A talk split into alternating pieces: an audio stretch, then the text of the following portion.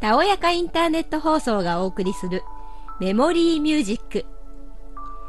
皆さんこんにちは。メモリーミュージックのナビゲーター伊能です。皆さんは移動手段と聞くとどんなものを思い浮かべますか？徒歩、自転車、車、電車。今回は移動手段では欠かせない乗り物の雑学についてご紹介をしていきます。ではまず最初。皆さん馴染みのある方、ない方、いらっしゃるかと思いますが、空飛ぶ乗り物に関する雑学から。飛行機ってどんな燃料で飛んでいるかご存知ですか？セスナ機のような小型の飛行機、これはですね、車と同じガソリンで飛んでるんですって。まあなんか大きさのイメージからすると、ああガソリン、ふんふんって感じなんですけど、じゃあこれがもっと大型になると、ジェット機は何で飛んでるか。これが意外にも灯油。まあ灯油って思い浮かべると、冬にストーブ、つけてっていう灯油を思い浮かべると思うんですが、もちろんこの家庭用の灯油とは少し違っていて、ガソリンでいうところのレギュラーと廃屋みたいなこうレベルがあって、廃屋の方を使ってジェット機の方は飛んでるんですって。よくわからないですけど、きっとすごく高性能な灯油なんでしょうね。続きまして、飛行機に比べたら馴染みがあるんじゃないでしょうか。新幹線の話。初めて登場した東海道新幹線。思い浮かべた時の色、デザインっていうのは白と青。こう洗練された青いラインがいかにも速そうっていう感じじゃないでしょうか。これ、このかっこいいデザインがですね、きっと有名なデザイナーさんが競技を重ねて決めていったんだろうなって思うところなんですけど、実は会議の際にたまたま机の上に乗っていた参加者の持ってたタバコのハイライト、それを見た人が、あ、なんかこのデザインいいよねなんていうことを言ったら、特に誰も反対する人がいなくって、そのハイライトの白と青のデザインを真似て新幹線のデザインが決まったんですって。直感って大事ですよね。なんかそんな変な話、安易で決めてしまったようにも思えるイメージですけど、そのデザインがみんなに受け入れられてかっこいいなって思ってるんですもんね。そもそもハイライトのデザインをした人がすごかったってことでしょうかね。ではその次。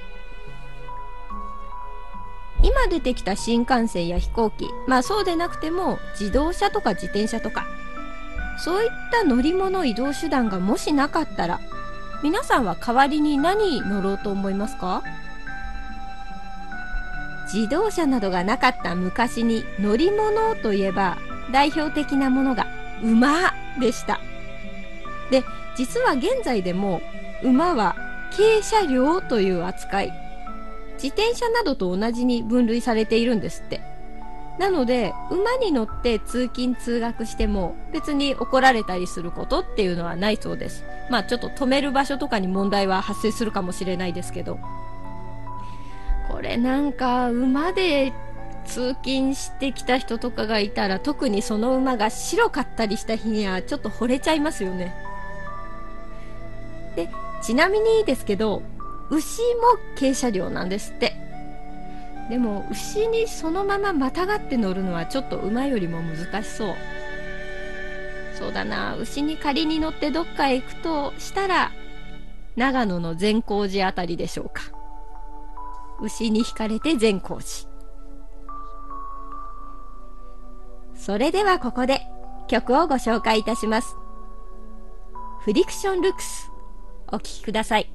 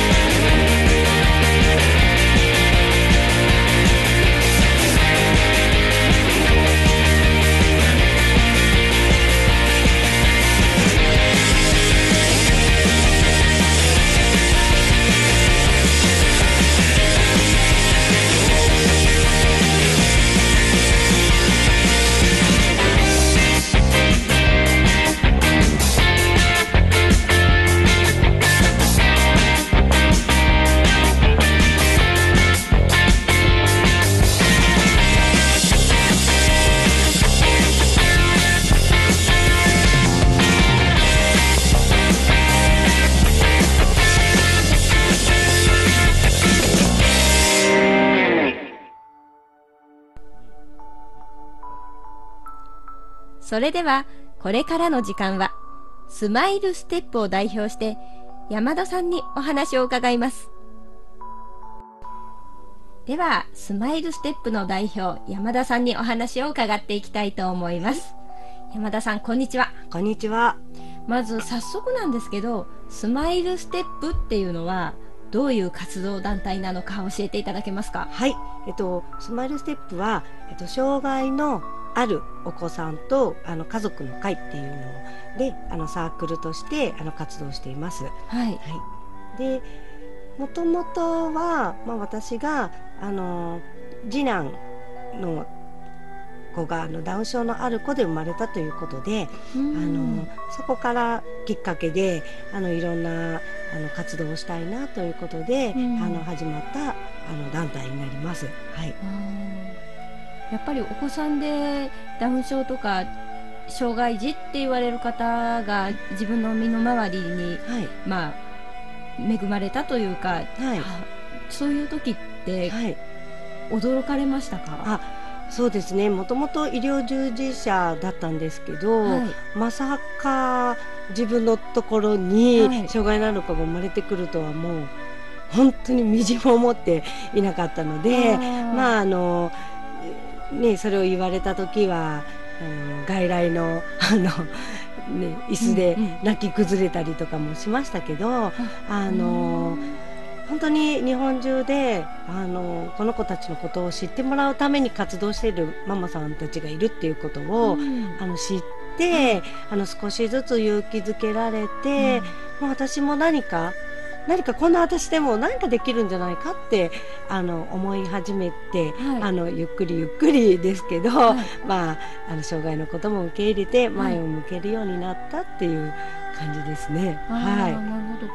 山田さんご自身が看護師の免許を持っていらっしゃったりとか、はい、あるいはあの介護支援相談員という形で介護なども昔からされてたっていうことなんですが、はいはい、そういった活動の中ではご自身のお子さんが生まれるまでは、はい、それほど障害の方とはあの、はい、お付き合いというか、はい、触れ合うことっていうのはなかったっていう状況ですか？そうですね、あの特に先天性で障害を生まれたあ障害を持って生まれたお子さんとかはほとんど接点がなくて、うん、まあ、いわゆる後天的に、うん、まあ、脳梗塞だとか、あ、まあ、そういう感じの障害をお持ちの方っていうのは、はい、あのたくさん出会い出会ってたというよりも、まあ、接してたんですけど、はい、まあ、だから本当に未知の世界だったっていうのはあの大きくありますね。はい、わからないことだらけっていう感じですね。はい、そうですね。私の身の回りでも正直それほどあの接する機会というのはないんですが、はい、私が通っていた小学校は割と通常クラスの中にそういう障害のお子さんとかも一緒に勉強するっていうような環境であったので、はい、まあもちろんその障害の方のレベルにもよるんでしょうけど、みんながそのちょっと障害の方でできない方に対してちょっと手助けをするっていうような環境があったんですね。はい、今でもそういう活動っていうのは世間一般的にはされているんですかね？そうですね。でも多分私も昔、はい、それこそあのクラスに、はい、あのいたりもしたんですけど、はいはい、今は本当にあのいつの時代からかは、まあ、分け分けるっていうのが、はい、今は本当にそうですね。あの普通学級にその障害の子がいるっていうのはほとんど、うん、ほとんど見かけなくはなってきましたね。そうなんですね。はい、支援級の方でしっかりやってもらうか、うん、あとは支援学校っていうのが、うんうん、あ、別に学校としてあるんですね。あるので、はい、まあそちらに行くかっていう形を取ってると思います。あ、はい、そうなんですね。うん、そんな中で山田さんがそのスマイルステップっていうのを立ち上げていった最初の成り立ちとしては、はい、お一人のところからその同じ障害などを持たれているお母さんのグループで何人か少し少人数で始められて、今ちょっとずつ大きくしようとしてるっていう状況なんですかね？はいはい、えっともともとのそのきっかけは、まあ皆さんが頑張っている姿を見て、はい、まずこう写真展をやってるっていうことがあるんです。あの、はい、ダウンあの染色体以上の子の、はい、あの写真展っていうのをやってるママさんとちょっと出会って、はい、でそれをああの私の地域でもやりたいって思ったのがきっかけで、あじゃあ、 あの私一人でもできるんならやってみようということで、はい、それをあの、まあ、にねんにいちどあるんですけど、はい、そのお手伝いをさせてもらっていたり、うん、あとまあ上映会を、うん、あの地域の方に、うん、まあ、障害のことを知ってもらうとかっていう形で、うん、あの上映会やったりとかしてたんですけど、うん、あのまあ、一人だとちょっと限界があることにちょっと気づき始め、はいはい、なのであの同じ考えのお母さんたちにちょっと声をかけたら、うん、あじゃあ団体作ってみようやってみようって言ってくださって、うん、じゃあっていうことで、まあ、成り立っていったっていうのが。あの初めあの も, もともとだから目標的にはこの子たちのことを知ってほしいっていうことから始まったっていうことですね。最初はじゃあ本当にお一人でそのグループ作られてたわけじゃなくて、そういう啓蒙活動みたいなのの一環として始められたところから、はい、有志の方がちょっとずつ支援をしてくださって集まってきて、はい、グループができたっていうことなんですね。なのでさんねんまえちょうどあれさんねんまえよねんまえよさんねん経ちましたけど、はい、あのその前ににせんじゅうさんねんぐらいですか、えー、そ, そうですね。今今にせんじゅうろくねんです。そうですねそうです。来年でよねん経つの で, そうです、ね、はい、はい、でさんねんまえにあのじゃあスマイルセップっていう会を立ち上げて、はい、まああの子どもたちには、まあ、楽しく、はい、あの教室とか、はい、なんかレッスンをしてもらったりとか、うんうん、であのお母さんたちにも楽しめる何かをやったりとかね、うんうん、そういうことをちょっと活動の週にして、はい、まあ、あとは啓発活動として、はい、まあ、写真展をやったりとか、はい、上映会をやったりしようっていうのが核になって始まりました。今この活動団体の主たる場所っていうのは、はい、はい、えっと刈谷になります。あ、うん、そうなんですね。刈谷を中心として今会員さんがもうひゃくごじゅうぐらいいるんですけど、えー、そうなんですか。はい、刈谷を中心としてわーっともうどうだろう、遠いところで名古屋、あ、はい、あと豊田とか、はい、ああ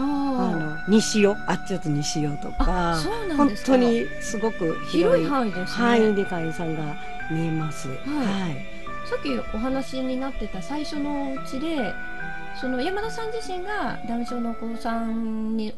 恵まれたような状況の中から、はい、周りのダウン症の方を支援している活動をされている方がいてっていうお話をされてたと思うんですけど、はい、その方たちは活動的にはもっと遠い地域で何か活動されてた人たちなんですか？あ、そうですね。あのもともと エスエヌエス のミクシーがあるじゃないですか。あれに私もちょっとあのなんか悩みとかを相談したいなと思って入ったら、はい、そういうふうにやってるお母さんがいて、はい、まあ、豊橋だとか港南とか、もうそれも東、はい、ね、あの、うん、東海地区ですね、はいはい、東海地区の方々がちょっとやってるっていうのを知って、はい、だからそうですね、地区的には転々とした方と、まあ、巡り合ったっていうことがネットワークがあったんですけど。そうなんですね、はい。そうすると刈谷でも活動されているけれども、その周りの方ともつながりがあって、はい、場合によってはこう一緒に何かをされるとか、そういったこともあったりするんですか？ね、あ、一緒にっていうことはなかなかないんですけど、はい、まあ、写真展が巡回をするんですけど、そういうので一緒にあの出会ったりとか、はい、みんながあの写真展を通じて、はい、まあ、あのちっちゃいお子さんたちが集まったりとかしてっていう出会いはありましたね。たくさんいろんなところで。はい、そうなんですね。はい、そうですね、うん。先ほどのお話の中であったお子さん同士で何かスポーツですか、うん、なをやられたりとかっていうのは、例えばどんなことをされてるんですか？えっと、もともとあの立ち上げた時に、はい、あのあの音楽をやろうっていうことになって、はいはい、いわゆるね、発語を流す音楽療法っていうのがありまして、はいはい、えー、それをやってみたいっていうお母さんが見えて、で私も体験会を先生を呼んでやってもらったら、はい、とても良かったので、はい、あのそれでじゃあうちの会に取り入れて、はい、子どもたちにそのレッスンを受けてもらおうっていうことがあって、それが一番主になる活動になってるんですけど、はい、で私もその指導者を取りたいってもう思ったぐらい楽しくって、はい、で私あのあのこと言霊教室っていうんですけど、はい、その音楽のあのちょっと指導者研修を受けて、はい、私も子どもたちにもう絶対教えようと思って、はいはい、でそれで私も今は講師となって。そうなんですね、レッスンしてるっていうで、それその教室に関わってるお子さんがもうはち割方見えるので、結構あの皆さん重きを置いてくれて、うん、はい、楽しくあの子どもたちが通ってきてくれてますね。うん、はい、同じ習い事って考えると、自分が子どもの時に何か習い事行って、行かせられるというか、はい、嫌だけど行くか、時間が来たから行くかとか、はい、そういう形を思いがちなんですけど、うん、きっとその言霊教室っていうのは皆さんが、はい、次いつやるんだろう、行きたいなっていう形で集まってくるような、はい、そんな楽しい、まさに本当にそうなんですけど、でやっぱり障害を持ったお子さんたちはあの言葉が出るのがとてもあの、うん、遅かったりだとかするので、はい、一番のお母さんたちの悩みになるものなんですね。うん、はい、でダウン症のお子さんで限ると、うん、本当滑舌が悪かったりだとか、はい、なかなかあのそういう部分で、うん、やっぱりコミュニケーションがね、うまく取れなかったりとかするので悩みが多いんですけど、はいはい、だけどあの言霊教室は本当楽しく勉強感なくあの言葉を引き出すっていうのが最大の魅力で、はい、それにあの通ってきてくれてて、もう私も嬉しいんですけど、自分やってる自分が楽しいんですけど、そうなんですね、そうなんです、はい、きっとクラス中が楽しい雰囲気なんですよね。すんごい楽しいです。えー、ちょっと見に行ってみたいな。ほんとね、これは体験しないとなかなかわからないんですけど、この活動をすることによって先ほどのちょっと言葉が出づらかったりっていうのはやっぱり徐々に改善されていったりするんですか？はい、私の子自体がもともと発語があんまりなかった子なんですけど、はい、この教室に出会って、うん、もうわーって喋るようになったりだとか、えー、ちょっとあのー、抑揚なくね喋っちゃう子たちが多いんですけど、うん、音楽に乗せてるので、うん、まあ、こんにちはって喋るところをこんにちはって喋るようになったりだとか、えー、そういう部分はうちのここに限ってはすごく成果が出たので、はい、きっとみんなも、はい、あの出るはずってもう信じて、はい、でもね、言葉も、うん、出てる子が多いですね。はい、そうなんですね。はい、何より楽しいっていうのがいいですよね。そうですね。今回はゲストに山田さんをお招きしてスマイルステップのお話を伺いました。次回も引き続きお話を伺っていきます。それでは次回もお楽しみに。